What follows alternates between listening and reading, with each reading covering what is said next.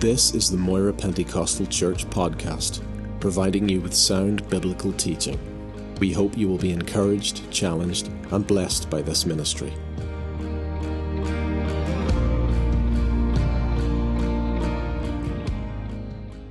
Exodus chapter 33.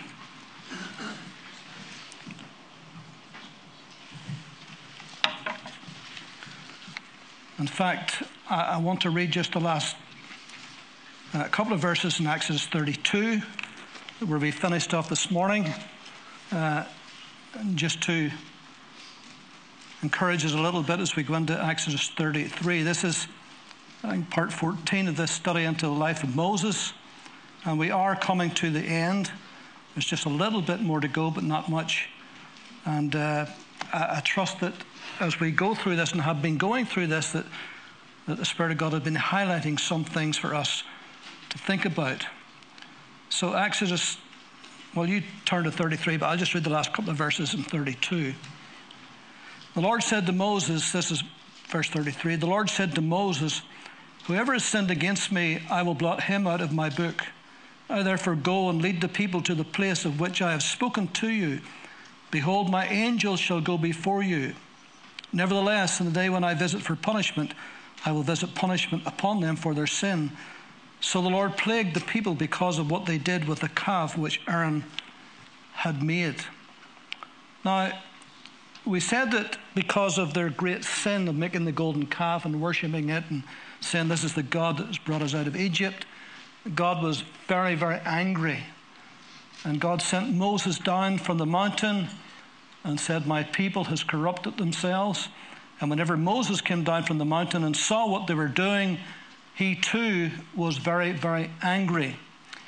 And we read this morning and we saw how that God then dealt with the people.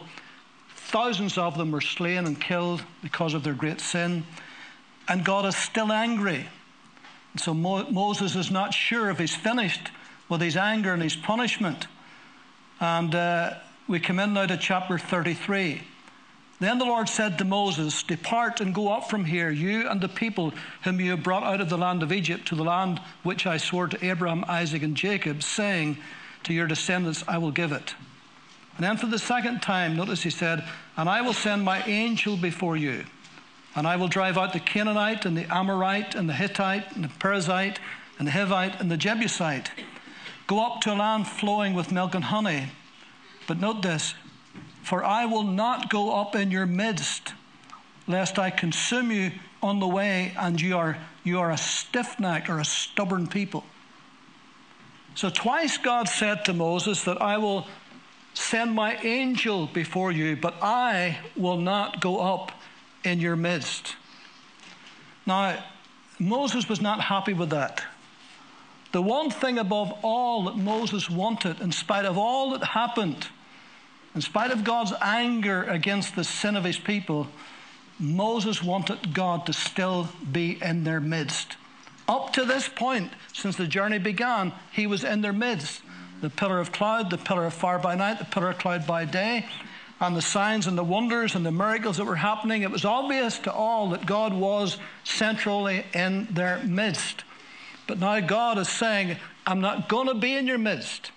All right, I'll send an angel in front of you, but I'll not be in your midst. And Moses was displeased with that. He did not want that to happen. Of all things, that was the last thing he wanted to happen. He wanted to know that God's presence was going to be with them all the way into Canaan. That's what he wanted. That's what he was hoping for. That's what he was praying for. And that's what he had pleaded with God for. Because it was so, so important for him to know that God would be literally present with them in their journey. And so God's presence was very, very important uh, to Moses, uh, extremely important, and it should be important to us also. You remember David, King David, and how that after he sinned with Bathsheba and how he tried to hide that, and for about one year he successfully, at least he thought he successfully hid that from everyone, but he couldn't hide it from God. And in God's mercy, he sent Nathan the prophet to confront him so that he could deal with the sin. And he did. And so in Psalm 51, is, David's great psalm of repentance. This is where he, he prayed this great prayer of repentance.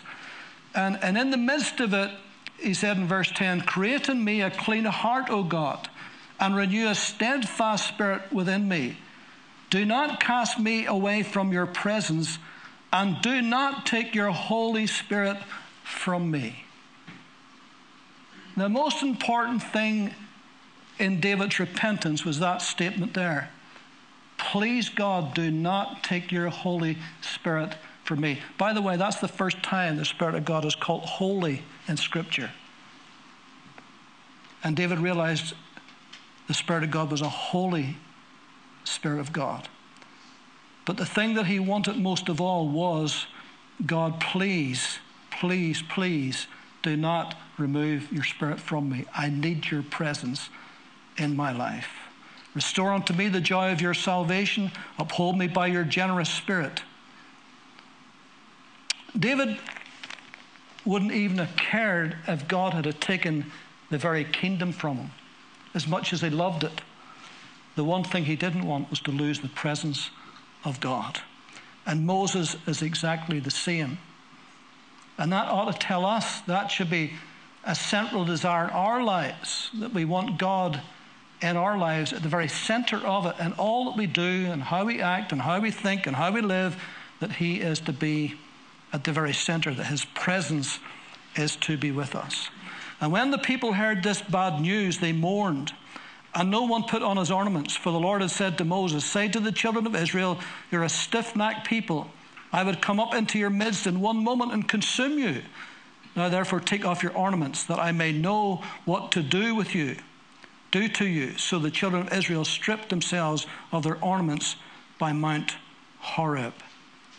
And so Moses could see that God was taking some time to make up his mind, as it were, what he was finally going to do. He had threatened to wipe them all out and say to Moses, I'll start a whole new nation with you. But Moses said no, and he pleaded with them. So, verse 7 So Moses took his tent and pitched it outside the camp, far from the camp, and called it the tabernacle of meeting. Now, this is not what is normally called the tabernacle in the wilderness, which was a bigger thing, which where the priest officiated in, was the holy place and the most holy place. This was a smaller tent. This was a, a private tent, if you will, that Moses made, a place where he could meet with God personally, privately. And he made sure it was well out of the camp, not in the midst of the camp. Probably was there in the first place. But now he separated himself uh, as he felt God had separated himself from them. He separated himself to seek after God, to see what God would do and say. And it came to pass that everyone who sought the Lord went out to the tabernacle of meeting, which was outside the camp. And so it was whenever Moses went out to the tabernacle that all the people rose and each man stood at his tent door and watched Moses until he had gone into the tabernacle. And it came to pass when Moses entered the tabernacle that the pillar of cloud descended and stood at the door of the tabernacle, and the Lord talked with Moses. And all the people saw the pillar of cloud standing at the tabernacle door, and all the people rose and worshipped each man in his tent door. And so the Lord spoke to Moses face to face as a man speaks to his friend. Now we know that God is spirit. Uh, so that doesn't mean that God had a physical face that he was looking at, but it just means there was that personal, intimate. You know, we talked about talking to each other face to face. It means be nobody else there, but just you, be you and me talking. And that's the way it was here. And uh, so the Lord spoke to Moses face to face as a man speaks to his friend and he would return to the camp. But his servant Joshua, the son of Nun, a young man, did not depart from the tabernacle. Notice that Joshua was up the mountain with him, now he's in the tent with him, because he was going to be the one that was going to take over from Moses. And so he was going to have this experience in hearing God, what God was saying to Moses. Then Moses said to the Lord, See, you say to me, Bring up this people, but you have not let me know whom you will send with me other than, I could say, other than an angel. Yet you have said, I know you by name, and you have also found grace in my sight. Now, therefore, I pray, if I have found grace in your sight, show me now your way, that I might know you, and that I may find grace in your sight, and consider that this nation is your people. Show me now your way, that I might know you. I, I think it would be safe to say, wouldn't it, having studied so far about Moses, that, that nobody on the face of the earth knew Moses more, knew God more than Moses. Nobody on the face of the earth did God speak to like Moses face to face. Nobody was more intimate with God than Moses. Nobody could meet so privately and personally and powerfully than Moses. And yet, in spite of all of that, spite of all this time he's been walking with God, he still says, God, show me your ways. I want to know more about you. And that's a good desire to have, isn't it? No matter how long you have been on the road with Christ, our heart should be, Lord, show me your ways. I don't know everything there is to know. I need to know your ways more, better, more understanding of your ways. And so that's what he's praying, that I might know you. And the Apostle Paul, away over there in Philippians chapter 3, his desire is something similar. He's talking about those things which were gained to me, I've counted loss for Christ. Yet indeed I count all things lost for the excellence of the knowledge of Christ Jesus my Lord, for whom I have suffered the loss of all things, and count them as rubbish, that I might gain Christ, and be found him, not having my own righteousness, which is from the law, but that which is through faith in Christ, the righteousness which is from God by faith and then he says, that I might know him and the power of his resurrection. Paul's writing this 30 years after walking with Christ. And he's still saying, he's still praying, God, that I might know you more. I don't know enough about you. And I could say that in the New Testament, nobody knew more about God than the Apostle Paul. He wrote two thirds of the New Testament. He spent three years in the Arabian desert, personally, with Christ, having revelation. And here he is 30 years later, and he's still praying for more revelation. God, that I might know you more. And then he goes on to say in verse 12, Not that I've already attained or am already perfected, but I press on that I may lay hold of that for which Christ Jesus has also laid hold of me. Brethren, I do not count myself to have apprehended or laid hold of everything, but one thing I do, forgetting those things which are behind, reaching forward to those things which are ahead, I press toward the goal for the prize of the upward call of God in Christ Jesus.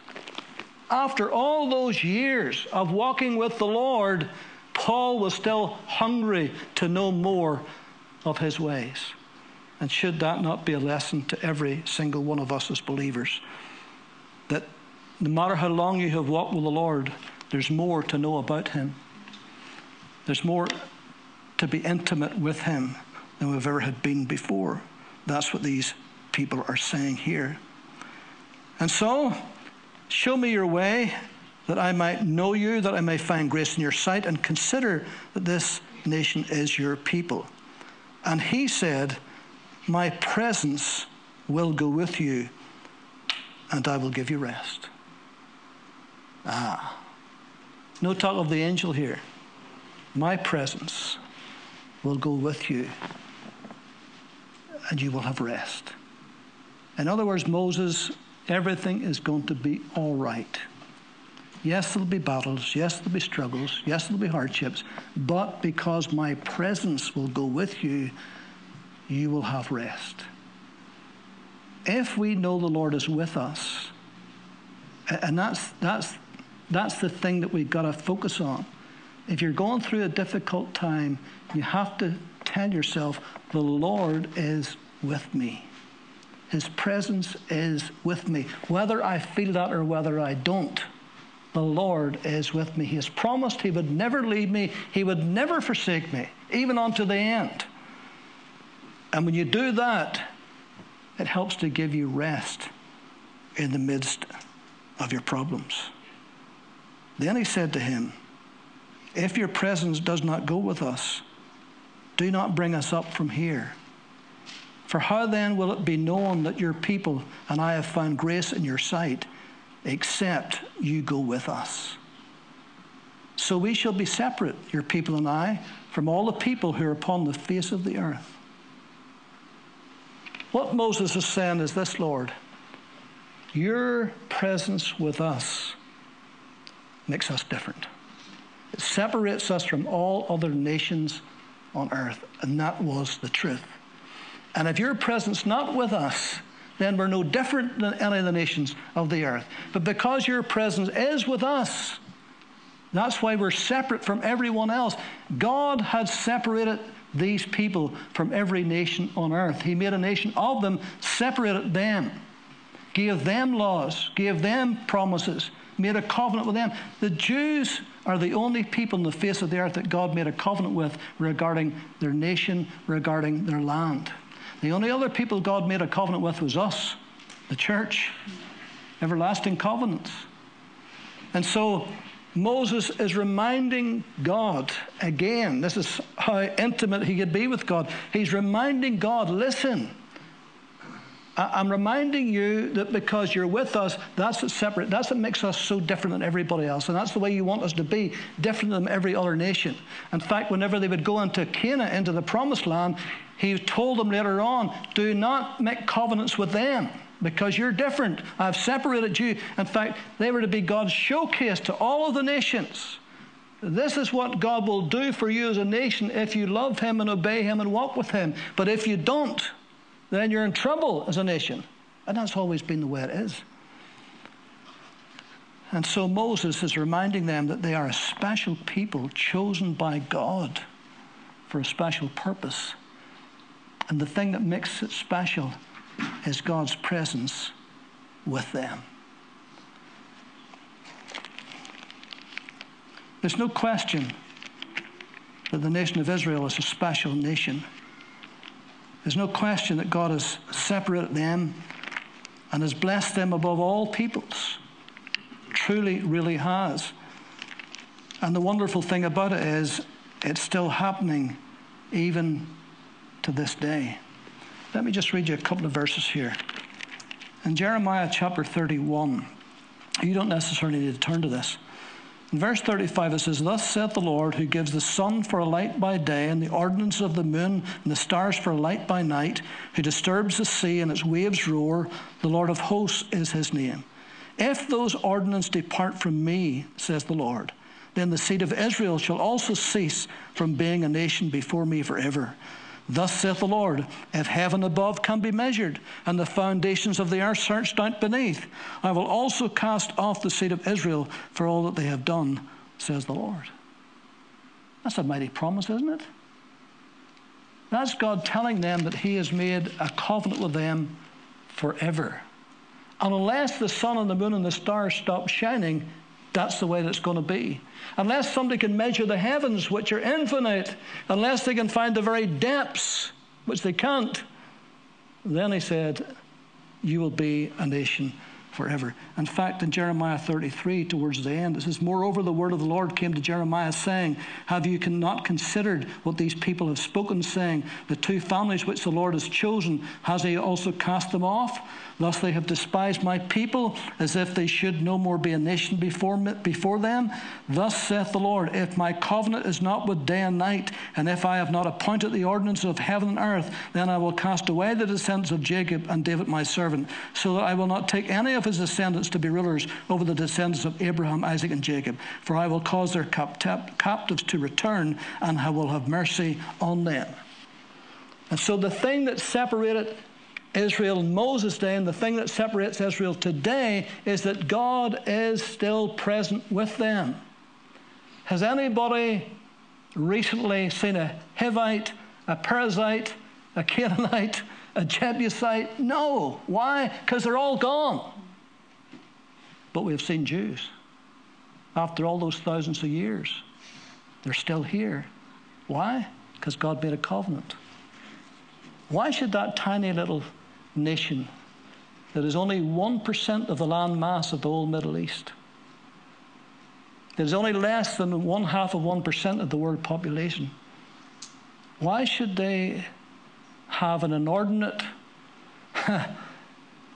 opposition against them above all other people. Why should that be? It doesn't make any rational sense, it doesn't make any logical sense. It has to be a spiritual reason. It's because the enemy wants to destroy them, because he wants to call God a liar. Because if God can't keep his promises to Israel, if God can't keep his covenants with them, why should we believe he'd keep them with us? Amen? But he does keep them with them. And we've seen it over thousands of years. You know, for 1900 years, they weren't even a nation. They were scattered among all of the nations. And then God began to call them. In 1948, made them a nation once again. And so, for the first time in 1900 years, no other nation has ever done this. First time in 1900 years, they have their own nation again. They have their own capital again. they can pray in their own city again, which they couldn't do for 1900 years. They actually have all of that and more. How did that happen? Because God made that happen. In 1948, there was only 800,000 people in Israel. Today, there's 8.5 million. 3.2 million of them has come from 130 nations in 70 years and has flooded into Israel, has come back home. All of that has been prophesied through Scripture, which I haven't time to go into tonight. All of it, you can see it in Scripture. And it's happening before our very eyes. Right now, it's happening. Why is that? Because God made a promise to them that He would be with them. Now, here is a strange thing they're still in unbelief. Most Jews, most Jews are either atheists or agnostics or secular. That's the ironic thing about it. He has brought them back in unbelief. Apart from Orthodox Jews, if you go to Israel today, most of them, most of them doesn't even believe in God. Isn't that amazing? But yet, in His mercy, He brought them back. But one day that's all going to change. Because one day He's going to save them. One day He's going to come to them in a different way, and He's going to save them. Now, individually, they can be saved right now. Individually, they can be led to Christ, and increasingly are being led to Christ. That's why there's churches growing up in Israel, messianic churches, Jews being saved. But nationally, they're the most, one of the most secular nations in the world. Definitely one of the most liberal nations in the world. But yet, God, in His mercy, and even in their unbelief, He's drawn them back every day because He hasn't given up on them. He will have mercy on whom He will have mercy. And He's going to save them. He's going to save them. Paul says, All Israel shall be saved. That's what he says. All Israel shall be saved. Yeah, I don't want to get into this tonight, but if you read the book of Revelation, you're going to find there's going to be one point where 144,000, be 144,000 Jewish evangelists who'll go throughout the world leading people to Christ. Isn't that wonderful? And so, God is bringing them back. Why? Because He's made them promises and He's made them covenants. And He's going to be in their midst. Whether they know it or not, whether they feel it or not, whether they believe Him or not, He's still doing it. He's still bringing them back. My presence will go with you, and I will give you rest. Then he said, If your presence does not go with us, do not bring us up from here. For how then will it be known that your people and I have found grace in your sight, except you go with us? So we shall be separate, your people and I, from all the people who are upon the face of the earth. Do you remember whenever the children of Israel got till they were going to take Jericho? and how the Jerichoites heard that they were coming. Remember how they sent the spies in? And Rahab the harlot told the two spies, We knew you were coming, and we were afraid because we knew that God opened the Red Sea for you, and we knew that God destroyed kings for you. So we were afraid. so the news had gone out that God was with them. We'd better be careful because God's with them people. And you know, that's what nations need to understand today, and they don't understand this. The Bible says, Whoever touches you touches the apple of my eye. Whoever curses you, then will I will curse. And so we better be careful how we handle Israel, because God's watching. And God sees them, and God has a plan for them. This is what Paul said in Romans 9 through 11. God has a plan. He hasn't given up on the plan. In fact, he says the gifts and the callings of God are irrevocable. And he's talking about Israel in Romans 11. That's who he's talking about. They're irrevocable. So we need to be careful when people poke at Israel, they're poking the eye of God. And nobody likes their eye poked, sure they don't. I don't want to be found poking God's eye because then I'm going to be in trouble. And so, they're chosen of God. But what does Peter say?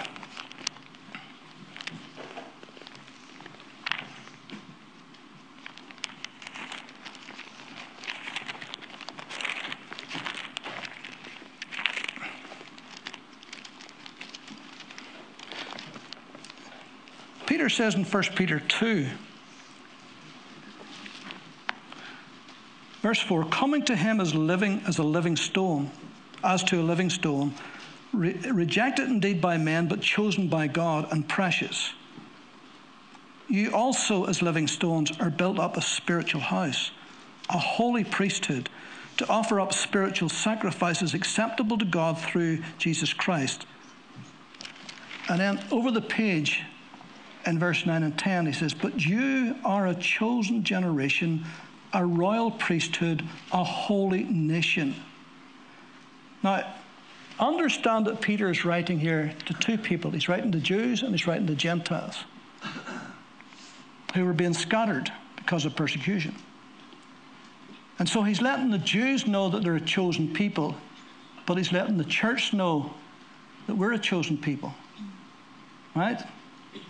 But you're a chosen generation, a royal priesthood, a holy nation, his own special people, that you may proclaim the praises of him who called you out of darkness into his marvelous light, who once were not a people, but now the people of God, who had not obtained mercy, but now have obtained mercy. That's us, isn't it? And so, God is in the midst of Israel, God is in the midst of his church. The difference is we know God's in the midst of His church. And we'll see this in a moment or two as well. And so the Lord said to Moses, I will also do this thing that you have spoken, for you have found grace in my sight, and I know you by name. and then Moses, I mean, this is, this is just amazing what he said. He said, Please show me your glory. Huh. Show me your glory. This is the man that God spoke to through a burning bush. This is the man that saw the ten plagues when he held out his rod. This is the man who saw the Red Sea open. This is the man who saw water coming out of a flinty rock. This is a man who saw more of the glory of God than any of us had ever seen and could ever see. And yet, he's not satisfied because he knows there's more. And he says, God, please show me your glory. I'm not sure that he knew exactly what he was asking for here. Show me your glory. The glory of God is a powerful thing. In fact, it's so powerful that God said, Moses, I can't show you all my glory. You would never stand it. You couldn't handle it. It would be too much for you. You know, in Matthew, well, we'll come to that in a moment or two. Whenever astronauts go out into space and they have to do one of those repairs on the space shuttle, and they go out there with their space spacesuits on, they know, and NASA knows, that if something happens to that spacesuit, they're toast. Instantly, they're toast. They're gone. Why? Because that environment is not made for them. They couldn't handle it. Their bodies couldn't take it. It's just as simple as that. To be in the full glory of God, in the presence of God, our physical flesh could not take it. It would be too much. It would be beyond what we could handle. And Moses is asking, to see God in all his effulgent glory, in his ineffable light. That's what he's asking. So, what does God say? Then he said, I will make all my goodness pass before you, and I will proclaim the name of the Lord before you. And I will be gracious to whom I will be gracious, and I will have compassion on whom I will have compassion. But he said, You cannot see my face for no man shall see me and live. It's beyond you, Moses. It's just beyond your capability. to see my face and to be able to stand in my presence that way. If I fully declared all of my glory, you couldn't handle it. Your physical body couldn't take it. And the Lord said, Here is a place by me, and you shall stand on the rock. And so it shall be while my glory passes by that I will put you in the cleft of the rock, and I will cover you with my hand while I pass by. Then I will take away my hand, and you shall see my back, but my face you shall not see. So, okay, Moses, I, I can't show you everything. I can't reveal all of my glory. You couldn't, you couldn't handle it. You would die, in fact. But I'll tell you what I'll do. I'll shield you from most of it. I'll let you see a bit of it as I pass by. Just enough that you've never seen before. Yes, you've seen my glory in the burning bush and all those things, but I'm going to let you experience what you've never experienced before. I'm going to, I'm going to let you into some of my presence as much as I think you can handle. Wouldn't that be something? If God would give us as much presence, His presence, that He'd think we could handle. I don't know if we could handle how much of it, but it would be lovely if He did that, wouldn't it? And so what happened then? He did that. He showed him as much as his presence at that time he could show him. Now, I want to get to a good part in a moment, but if you read down through, and we're not going to read it, but if you read down through chapter 34, you would see that the two tablets of stone that Moses had broken, God says, Get two more tablets and bring them up to me in the mountain, and I'll write it over again. So that was a good indicator that God had truly forgiven them and that we're going to move on from here. And then he tells them not to make covenants with other nations when they go into the promised land. And then he tells them, You shall make no more molded images and gods for yourselves. And, and then he tells them about the feast of unleavened bread and how they were to do that. And then he tells them to uh, to offer up the firstborn of all of their families and all of their flocks. And he tells them then about the Sabbath again and the Feast of Weeks that are worship in, and three times a year that all the males was to come up to Jerusalem and worship God. And so he gives them all these instructions. And he's up there now with God for the second 40 days. So 80 days he's been in the presence of God, fasting and taking no food or no water. And it was only the presence of God could help him to do that because it wasn't physically possible to do that. But the glory and the presence of God gave him the energy and the life. Remember, he's been up and down this mountain at least seven times and he's 80 years old. How could he do that? Because of the glory and the presence of God that gave him the extra strength to be able to do all of this. But here's the good part. Verse 29. And it was so when Moses came down from Mount Sinai, and the two tablets of the testimony were in Moses' hand when he came down from the mountain, that Moses did not know that the skin of his face shone while he talked with him. Ah. Something, listen to this, something of the glory of God, something of the presence of God came into Moses when he spent that time with God. He was so intimate, he was so personal, he was so close to God that something of the glory of God saturated even his very skin. I don't know how that happens.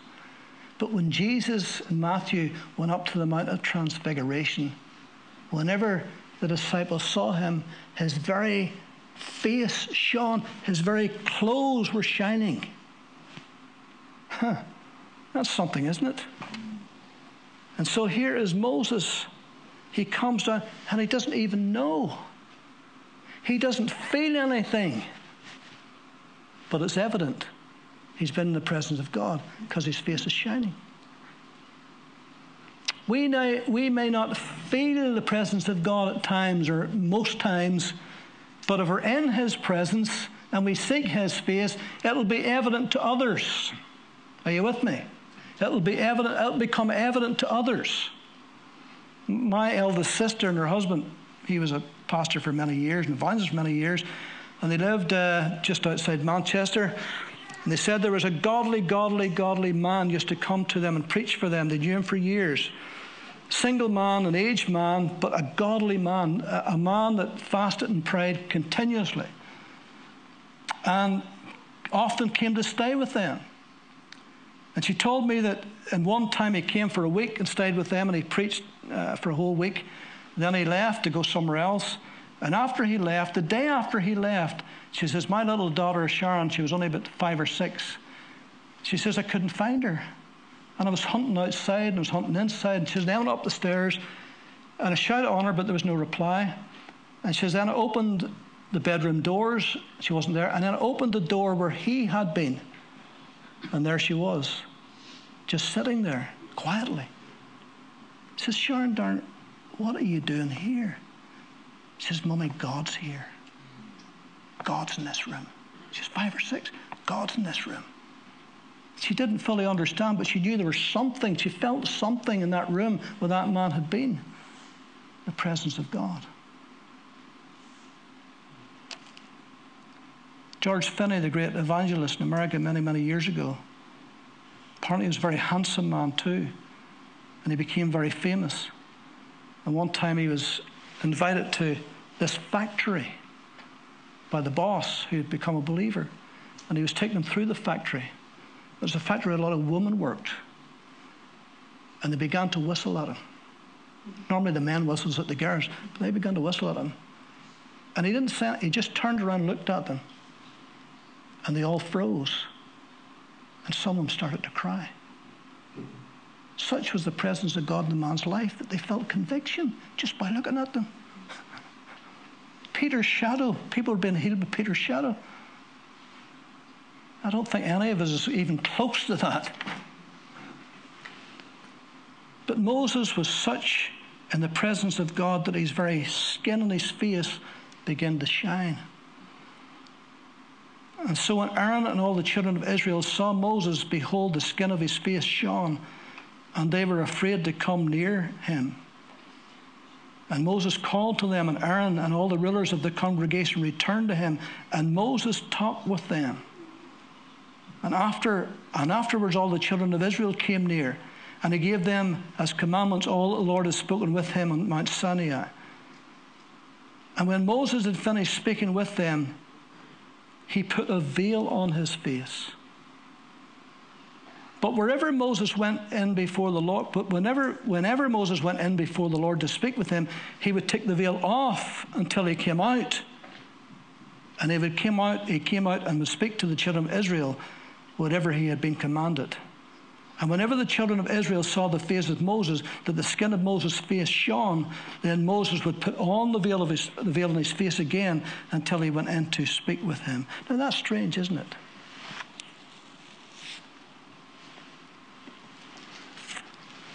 Moses, once they had saw his face shining, and, and once the fear had worn off, because it must have been some sight, because it wasn't just a wee glow, it was shining.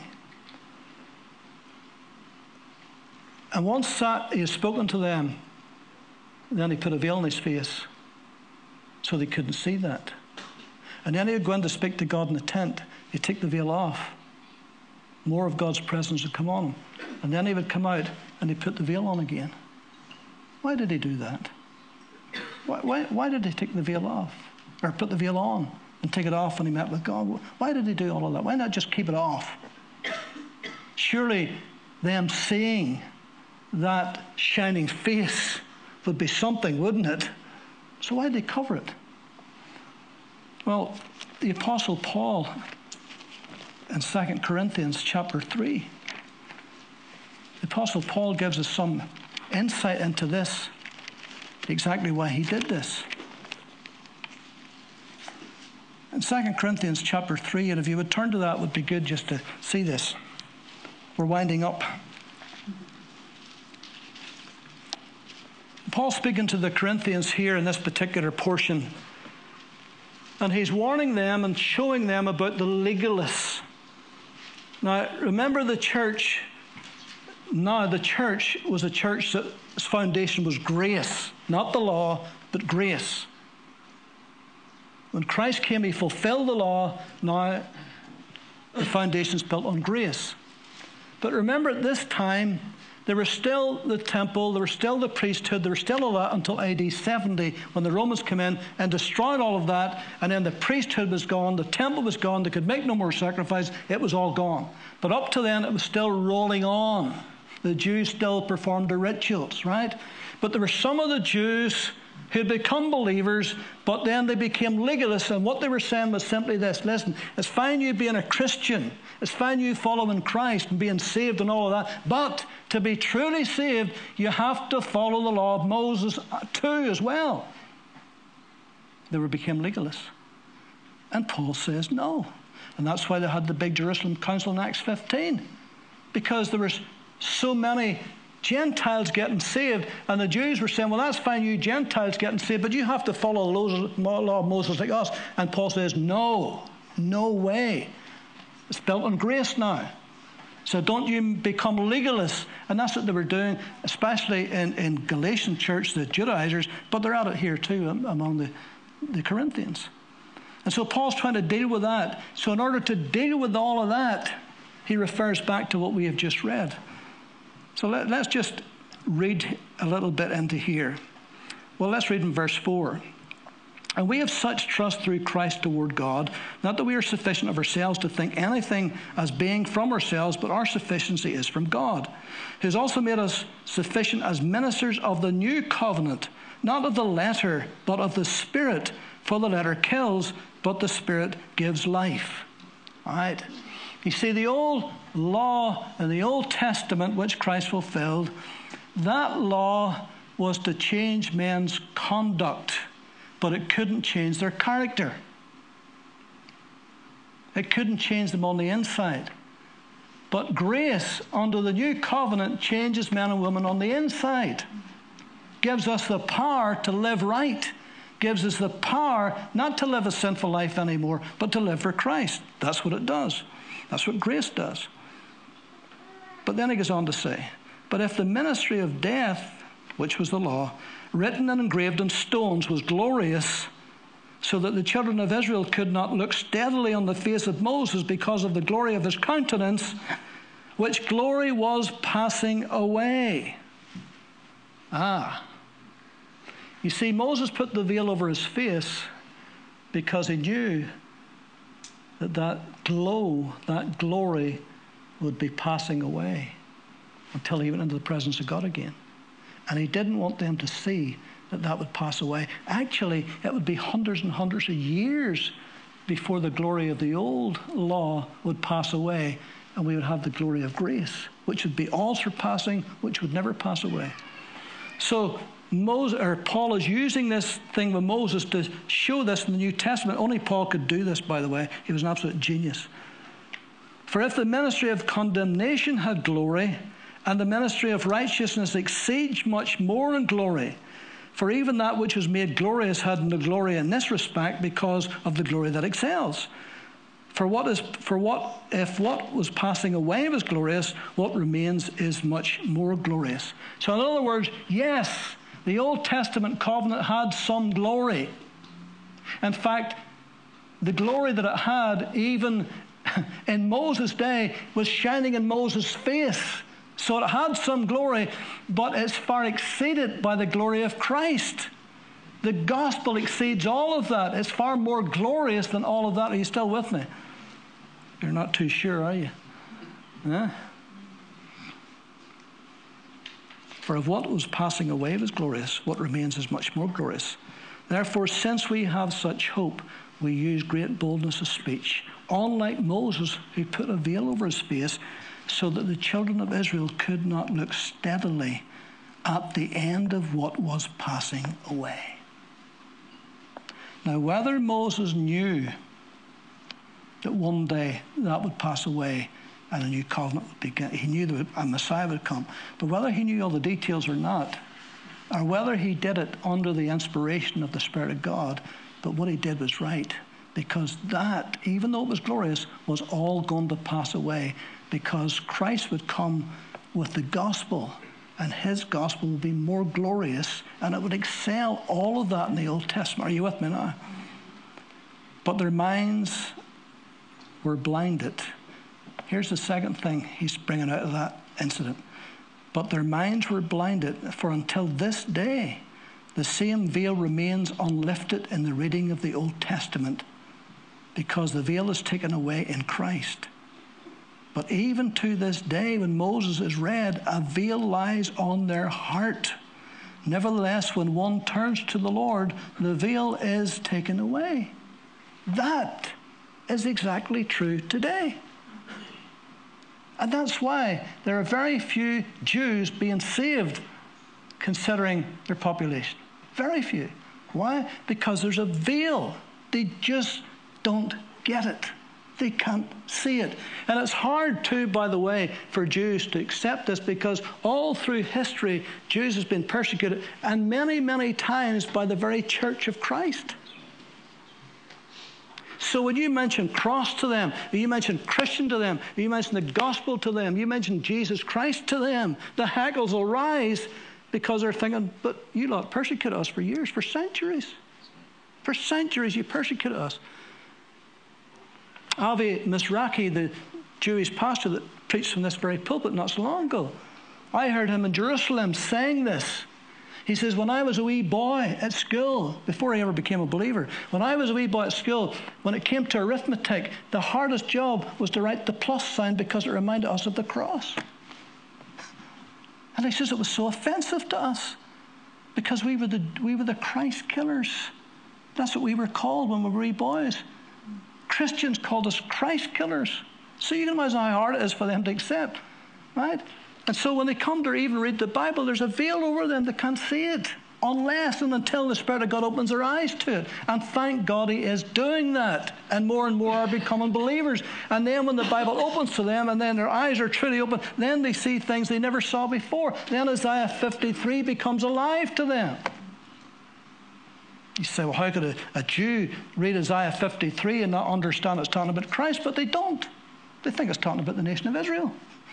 But when they get saved, they get born again, then suddenly their eyes are open and they can see it. So right now there's a veil. There's no veil over us. We can see. But listen to this. Here's the third thing he brings out of that. Now the Lord is the Spirit. And where the Spirit of the Lord is, there is liberty.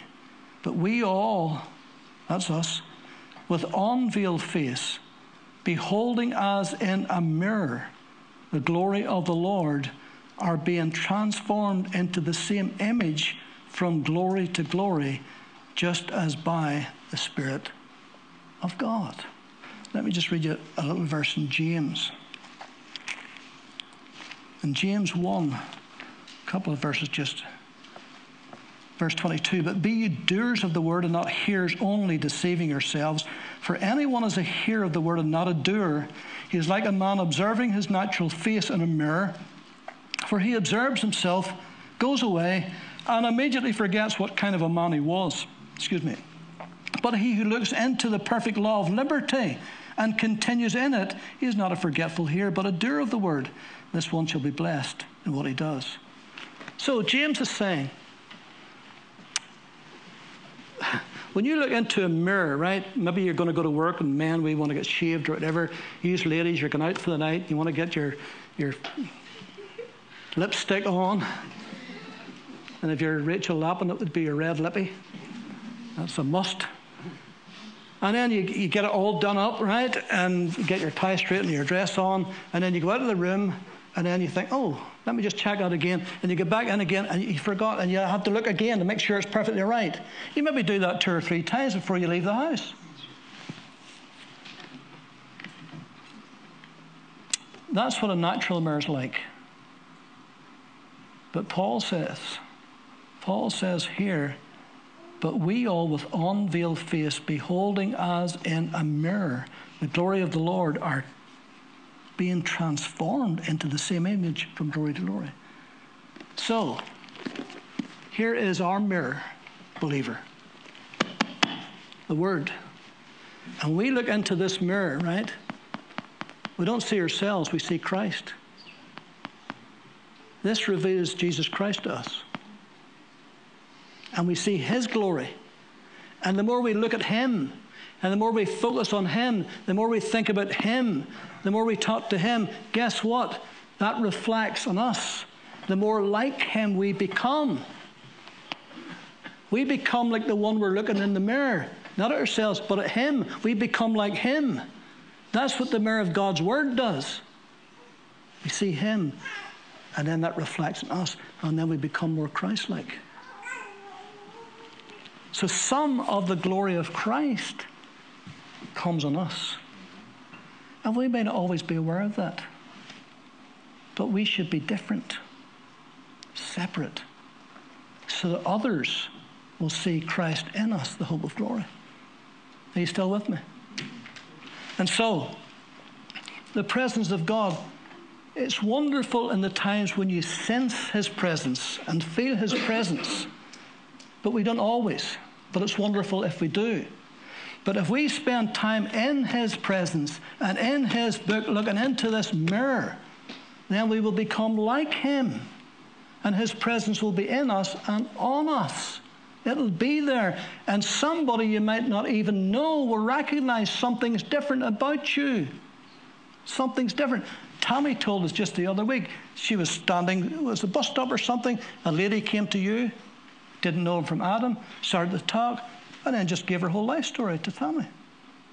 And then she says, I, I knew there was something different about you. What is that?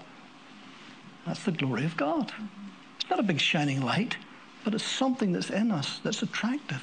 If we're living right and we're looking into this mirror and becoming what we see in here, then it's different. Now, sometimes, for instance, maybe you're thinking, we, we know that God loves us, don't we? We know that. We know that. We've experienced that. We know it through the Word of God. We know it through the promise. We know God loves us.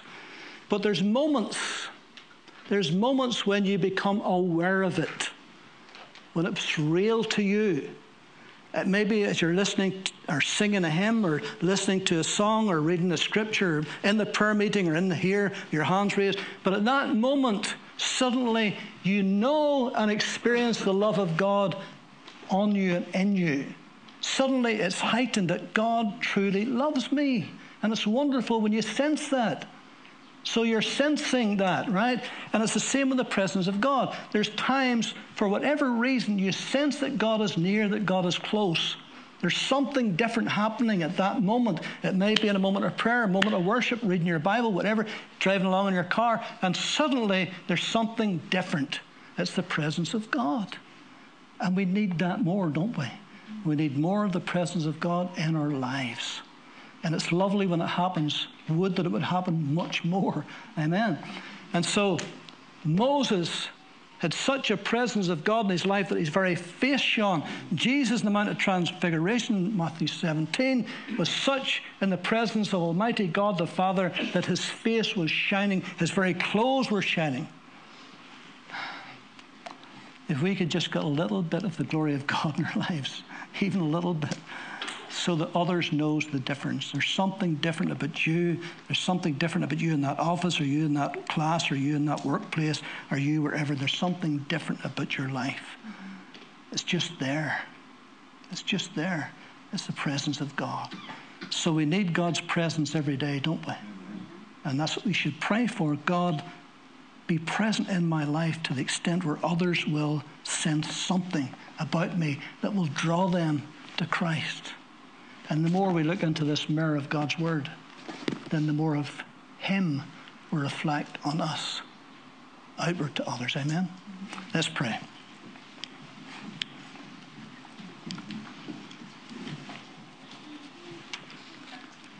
Lord, we desperately need more of your presence in our lives, in our services, in our service, in our community Wherever we are, Lord, let us be the light of the world that shines in a dark place. So, Lord, let your grace and your goodness that you put in us flow from us to touch the lives of others.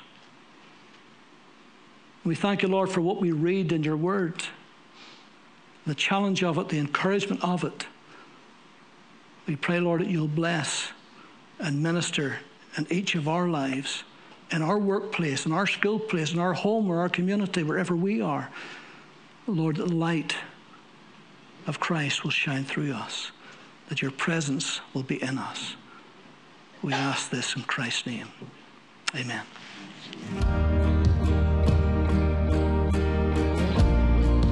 Thank you for listening to this podcast. We produce a variety of sermon videos and inspiring Christian content available for free on our YouTube channel. Just go to YouTube and search Moira Pentecostal or visit our website for more information www.mpc.org.uk.